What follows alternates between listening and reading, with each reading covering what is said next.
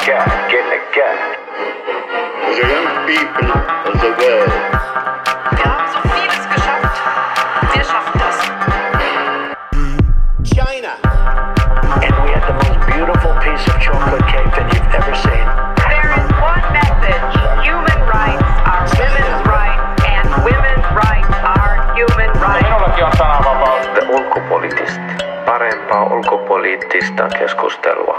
Seuraavaksi jatkuu te ulkopoliittistin terrorismia ja erityisesti Euroopan jihadistista liikehdintää käsittelevä podcast-jakso.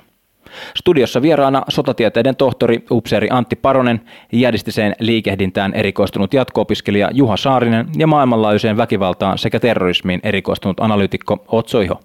Jakso juontaa Tuomas Lähteenmäki.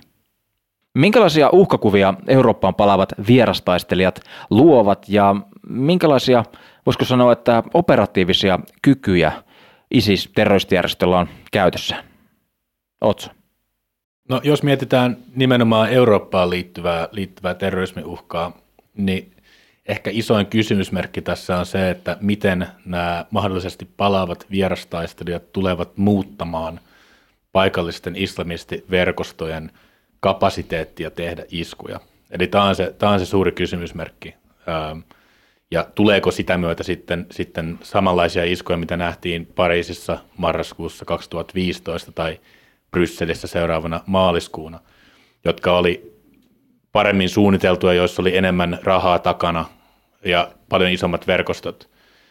Eli tämä, tämä on yksi mahdollisuus, koska tämmöisiä iskuja ei ole nähty sen jälkeen Isiksen toimesta, ja suurin osa on ollut tällaisia aika, aika niin kuin, matalan resurssin ja kapasiteetin iskuja, joita on tehty autoilla ja veitsillä ja, ja tota, itse rakennetuilla tota, usein toimimattomilla räjähteillä ja, ja näin edespäin. Silti mä oon yrittänyt penätä tässä vähän lukuja pitkin matkaa, mutta näiden vierastaistelijoiden... sen- Älä penää. No, mutta se on mielenkiintoista ja sillä tavalla antaa ihmiselle jonkun skaalan. Niin, niin pystyykö näistä antaa jotain tiettyä, tiettyä lukumäärää, noin suurin piirtein vierastaistelijoista? Että ket, Pala- palavat, niin. olisi tulossa takaisin. No tämä on, nää on, tää on just tätä spekulaatiota, mutta jos sanotaan, että sinne on lähtenyt semmoinen 5000 taistelijaa ja tota, muutaman tämmöisen historiallisen tutkimuksen perusteella, ää, missä on katsottu Afganistanin konflikteja 90-luvulla ja, ja Irakin konfliktia 2000-luvun alussa, niin sieltä palaavista vierastaistelijoista, oliko se nyt joka yhdeksäs tai yksi, yksi yhdeksästä taistelijasta ää, oli halukas tekemään iskun.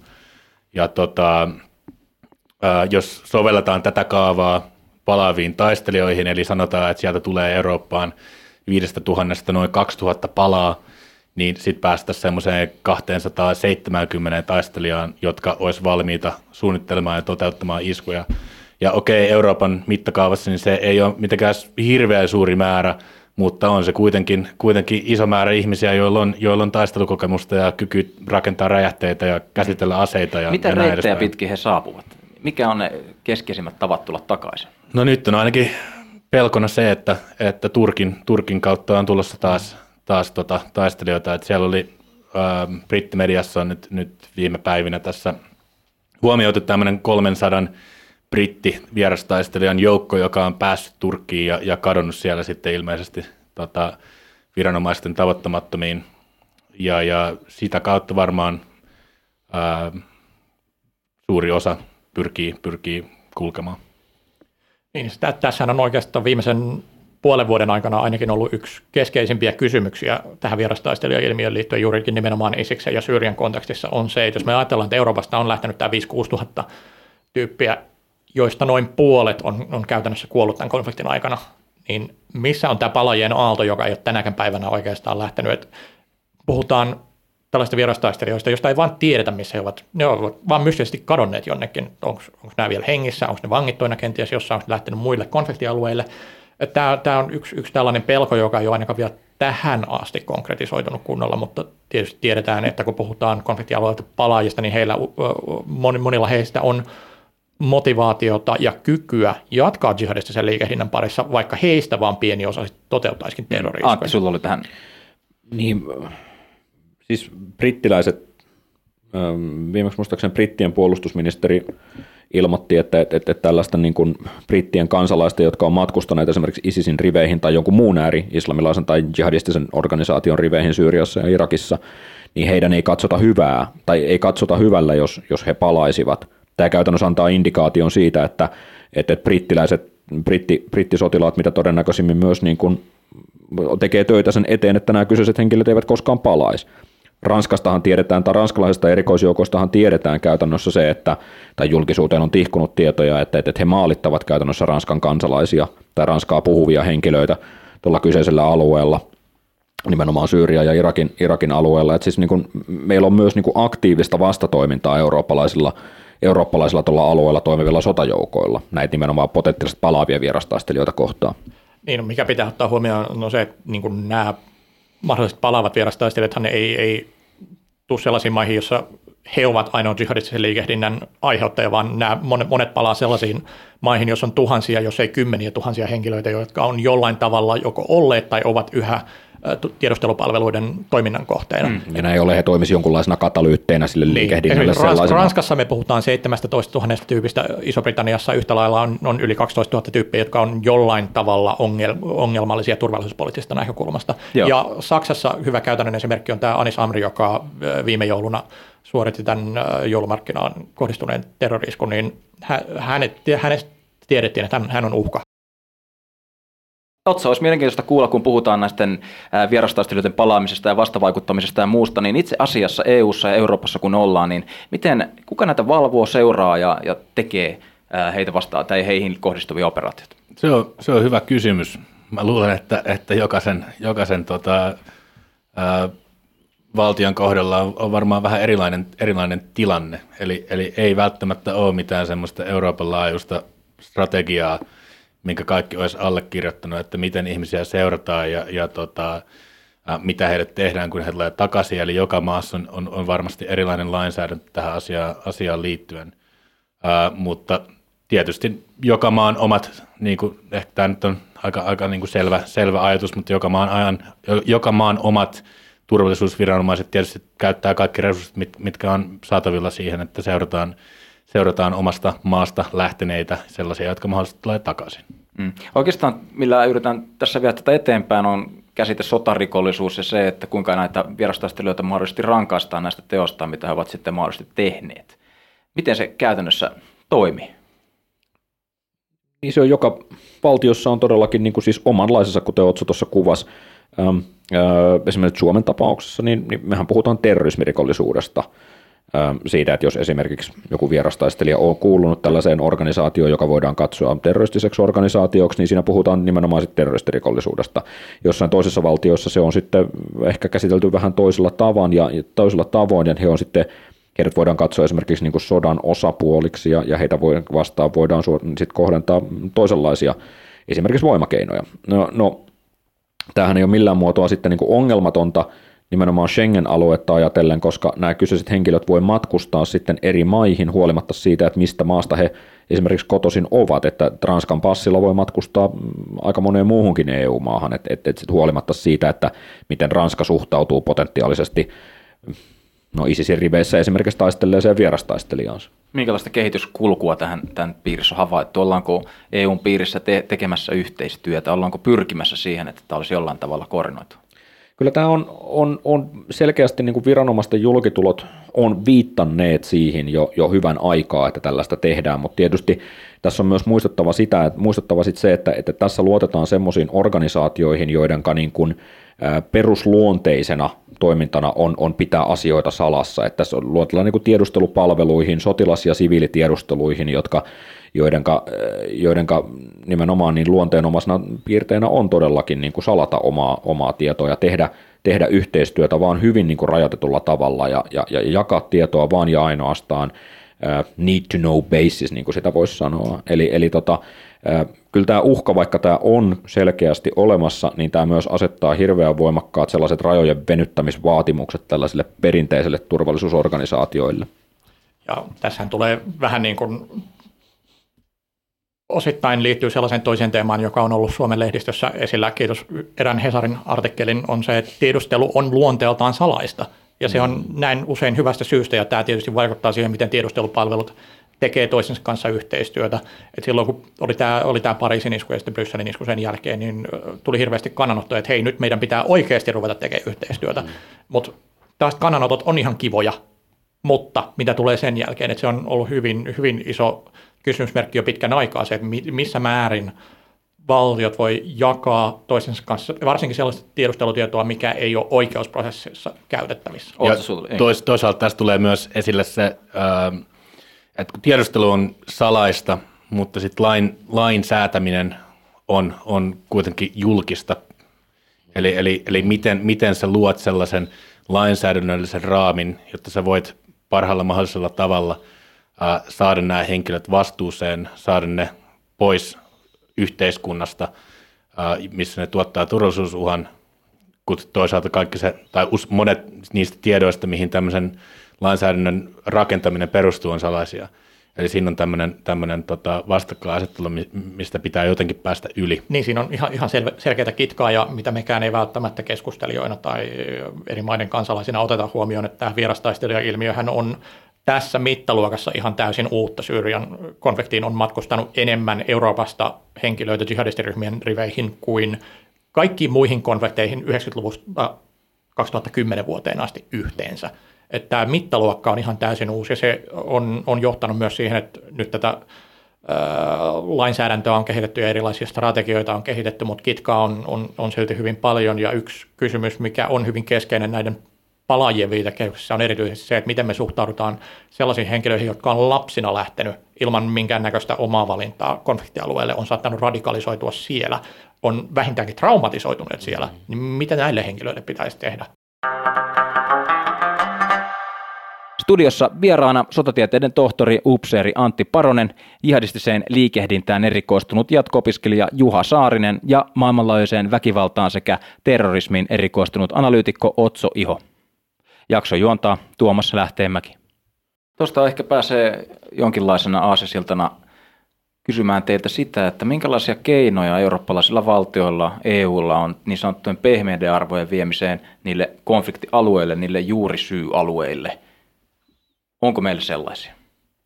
Hyvin vähänlaisesti. Et, äh, jos, jos me ajatellaan sellaisia alueita, joilla on jo konflikti käy, käynnissä, niin kyllähän me nyt Syyrian konfliktin viitekehyksessä ja vähän Irakin konfliktin viitekehyksessäkin ollaan huomattu se, että miten hampaaton toimija esimerkiksi EU on. Et se, että sanotaan, että hei nyt niin vähän vapaa kauppaa ja kehitystä ja ihmisoikeuksia, niin se, sellainen agenda ei uppoa kovin hyvin sellaisiin toimijoihin, joilla on liian kiire käydä sotaa. Se on niin kuin rumasti ja suorasti sanottu, mutta se on tarpeellinen sanoa, että myös EUn pehmeät arvot agenda ei vetoa kovin hyvin konfliktialueella, että se pitäisi tehdä se interventio jo kauan ennen kuin ollaan siinä tilanteessa.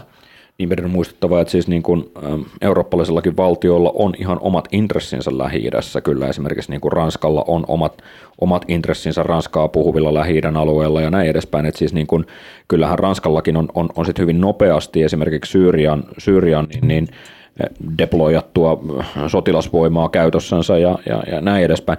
Et, et, kyllä silloin, kun valtiolla on omat intressinsä jollain alueella, niin niitä intressejä ajetaan sitten tavalla tai toisella.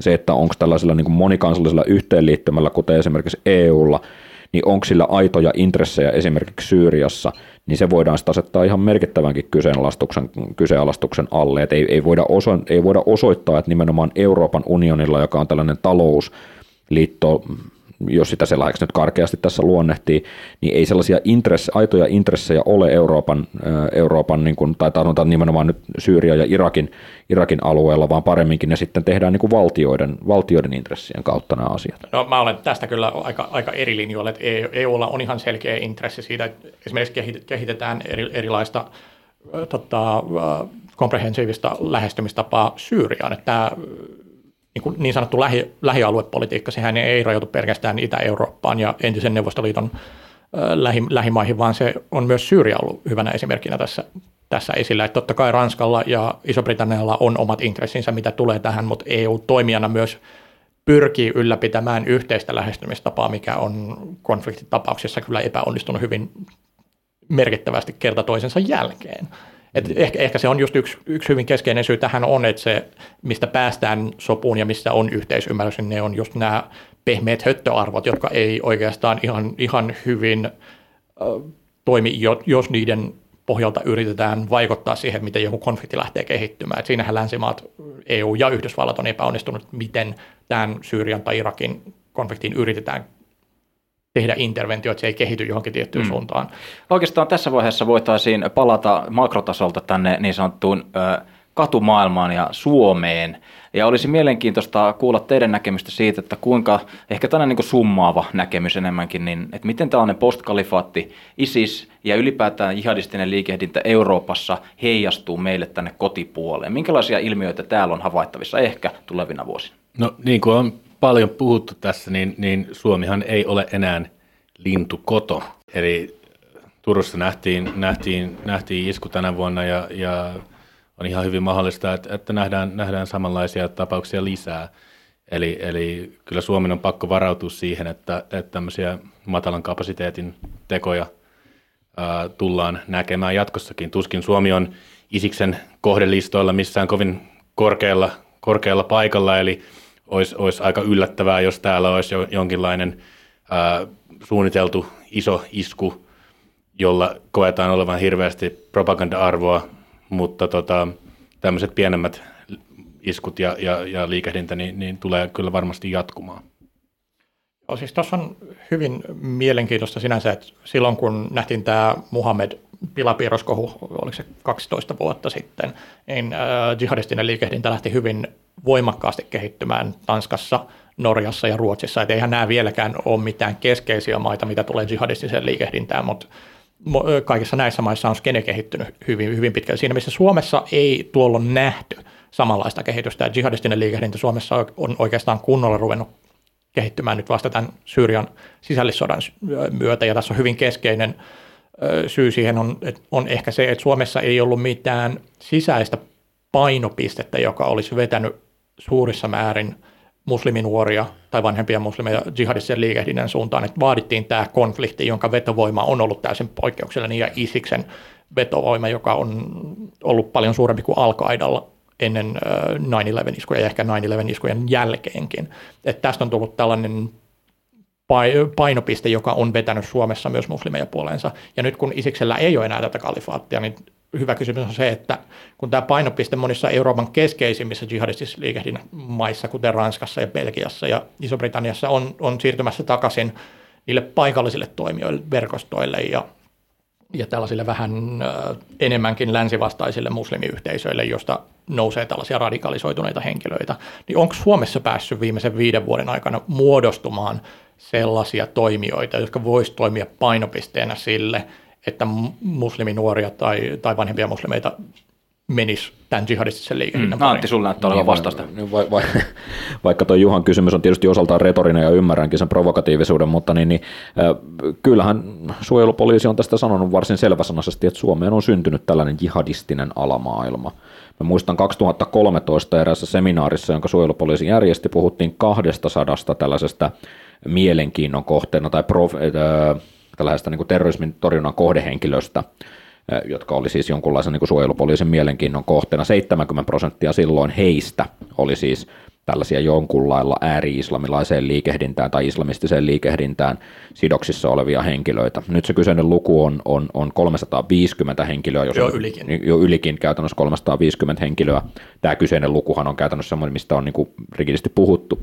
Mutta tämä sama kehityshän on, on, on jatkunut ja nimenomaan valtaosa näistä henkilöistä edelleen on siis ääri-islamilaiseen tai islamistiseen liikehdintään linkittyneitä, linkittyneitä henkilöitä, että, että kyllä meillä on semmoista niin kuin potentiaalia ja, ja alamaailma on syntynyt, mutta vaikuttaa kuitenkin kaikesta huolimatta siltä, että, että, että Suomi tällaisen jihadistisen liikehdinnän kannalta on sellainen ää, eräänlainen tukeutumisalue, johon tällaisia ää, jotenkin mielipidevaikuttajia sitten pyritään istuttamaan tai vaihtoehtoisesti tämä on semmoinen jonkunlainen suoja-alue, jossa, jossa tällaiset mielipidevaikuttajat tai sitten verkostot pääsee kehittymään, mutta mitään sen suurempaa merkittävää niin kuin tämmöistä virallisemman puolesta organisator, organisatorista kehitystä, kuten esimerkiksi nyt mainitussa Norjassa, ei, ei, ei oikeastaan vielä, vielä olla Suomessa nähty. Niin siinähän on just nimenomaan tämä kysymys, kun me luetellaan tätä määrää, että kuinka monta henkilöä on jollain tavalla kytköksissä jihadismiin, niin mulle ainakin tämän pohjalta herää kysymys, että kuinka moni näistä henkilöistä on sellaisia, jotka oikeasti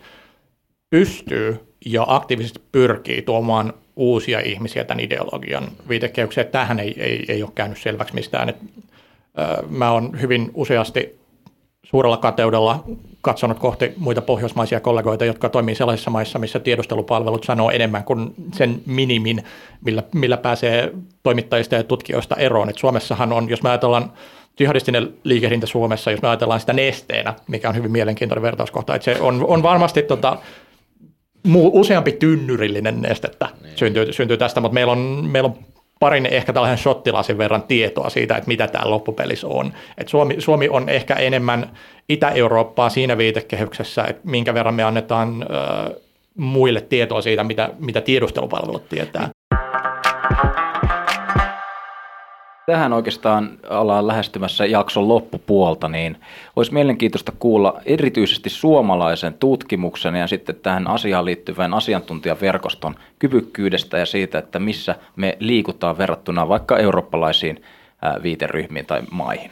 No jos Suomi on ollut pitkään jihadistisen liikehdinnän perähikiä, niin jihadistisen tutkimuksen perähikiä me ollaan vieläkin. Et jos me katsotaan poliittisen väkivallan tai väkivaltaisen ekstremismin tutkimusta, meillä ei ole käytännössä ainoa, ainuttakaan professuuria. Meillä on nyt pyrkimystä siihen, että perustetaan tällainen tutkijoiden verkosto, joka on hyvin aktiivinen.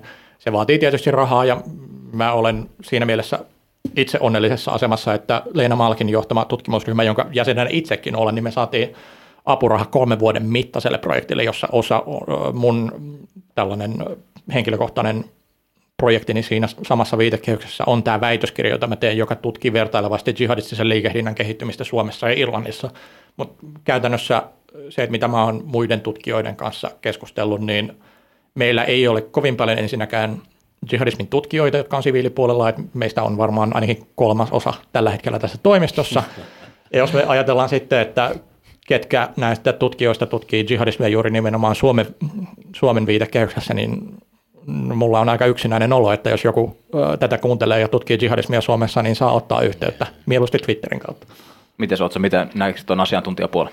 No mä sanoisin, että kun on, mä oon jonkin verran kiertänyt, kiertänyt maailmalla ja puhunut, puhunut tota, en niinkään akateemikoille tai, tai sinänsä niin kuin akateemisille tutkijoille, mutta, mutta valtion toimijoille, niin sitä kautta verrattuna, niin Suomessa on kyllä tosi pienet resurssit.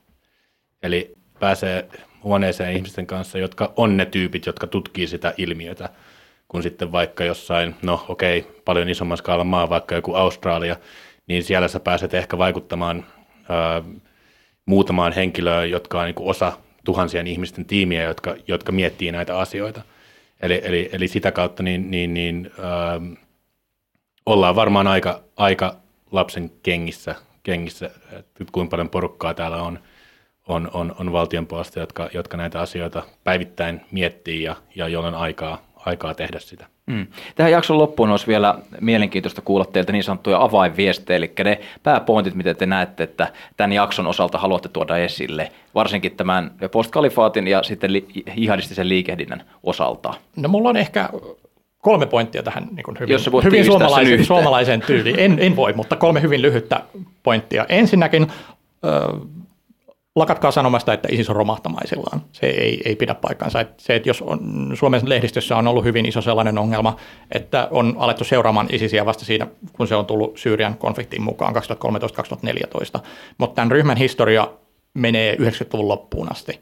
Et katsokaa, mitä on tapahtunut ennen tätä 2013 ja sitten palataan asiaan. Toinen, lakatkaa käyttämästä termiä aivopesu, kun puhutte radikalisoituneista ihmisistä. Nämä ihmiset on useimmiten sellaisia, jotka on tehnyt monen monta rationaalista päätöstä kerta toisensa jälkeen. Et se ei ole mikään, että no mä vahingossa klikkasin YouTubesta tällaista niin kalifaattipropagandapätkää ja nyt mä oon yhtäkkiä itse täällä kalifaatissa. ja kolmas on se, että kun, varsinkin kun puhutaan uskonnon roolista radikalisoitumisesta tai jihadistisesta liikehdinnästä, niin lakatkaa käsittelemästä sitä kyllä tai ei kysymyksenä. Siis akateemisesta maailmasta ei löydy ainuttakaan tutkija, joka vakavalla ilmeellä sanoo, että jihadismi joko johtuu täysin pelkästään uskonnosta tai uskonnolla ei ole mitään roolia. Ja tässä on hyvin monta harmaan sävyä. Ots. No, mä sanon tähän lyhyesti, että, että riippumatta siitä, mitä Isikselle käynyt ja mi- miten se post-kalifaatti tässä kehittyy, niin tämä Isiksen viimeisen viiden vuoden historia tulee näkymään eurooppalaisessa ja maailmanlaajuisessa jihadistisessa liikehdinnässä vielä vuosia. Eli, eli sillä on tosi suuri vaikutus siihen, millaisia taistelijoita ja millaisia islamistiyhteisöjä me tullaan näkemään ja millaisia tyyppejä ja iskuja niistä tulee ää, seuraavien kymmenen vuoden aikana. Ja. Kyllä tota, mä kerran kirjoitin sellaisen artikkelin kuin hengissä säilymisen ammattilaiset, ja sillä mä halusin kuvata käytännössä tätä ISISin rakennetta ja heidän korkeinta johtoa, joka on kerta toisensa jälkeen niin kuin pystynyt säilymään hengissä tai korvaamaan oman johtamiskykynsä. Ja niin se selviää myös tästä. Saattaa olla, että se on uusiutunut, mutta tämä ideologia säilyy hengissä, ja, ja käytännössä Irakin alueella sitä pyritään, ja Irakin ja Syyrian alueella sitä pyritään myös aktiivisesti hengissä pitämään. Nyt jos sanotaan, että, että kun nyt rakka on menetetty, niin se oli sitten siinä, niin, niin ei, ei missään nimessä pidä paikassa. Siinä suhteessa pitää Juhan, Juhan niin kuin mielipiteeseen yhtyä. Jos näin väitetään, niin käytännössä ymmärretään täysin väärin kumouksellista sodankäyntiä. Kumouksellinen sodankäynti toimii, välillä se, no, välillä se toimii nousujohteisesti ja välillä se toimii laskusuuntaisesti. Se vaan vaihtaa käytännössä toimia, vaihtaa käytännössä toimijuuttaa ja muotoansa. Ja niin tekee myös ISIS tällä hetkellä. Näihin sanoihin ja näihin tunnelmiin kiitos paljon herrasmiehet vierailusta ja mielipiteestä ja näkemyksestä. Kiitos. Kiitos. Niin, vielä sen verran, että löydät meidät ulkopoliittis.fi-sivuilta ja sosiaalisen median vilkkuvista syövereistä. Kiitos ajastasi ja mielenkiinnosta. Seuraavaan jaksoon. Adios. China. And we had the most beautiful piece of chocolate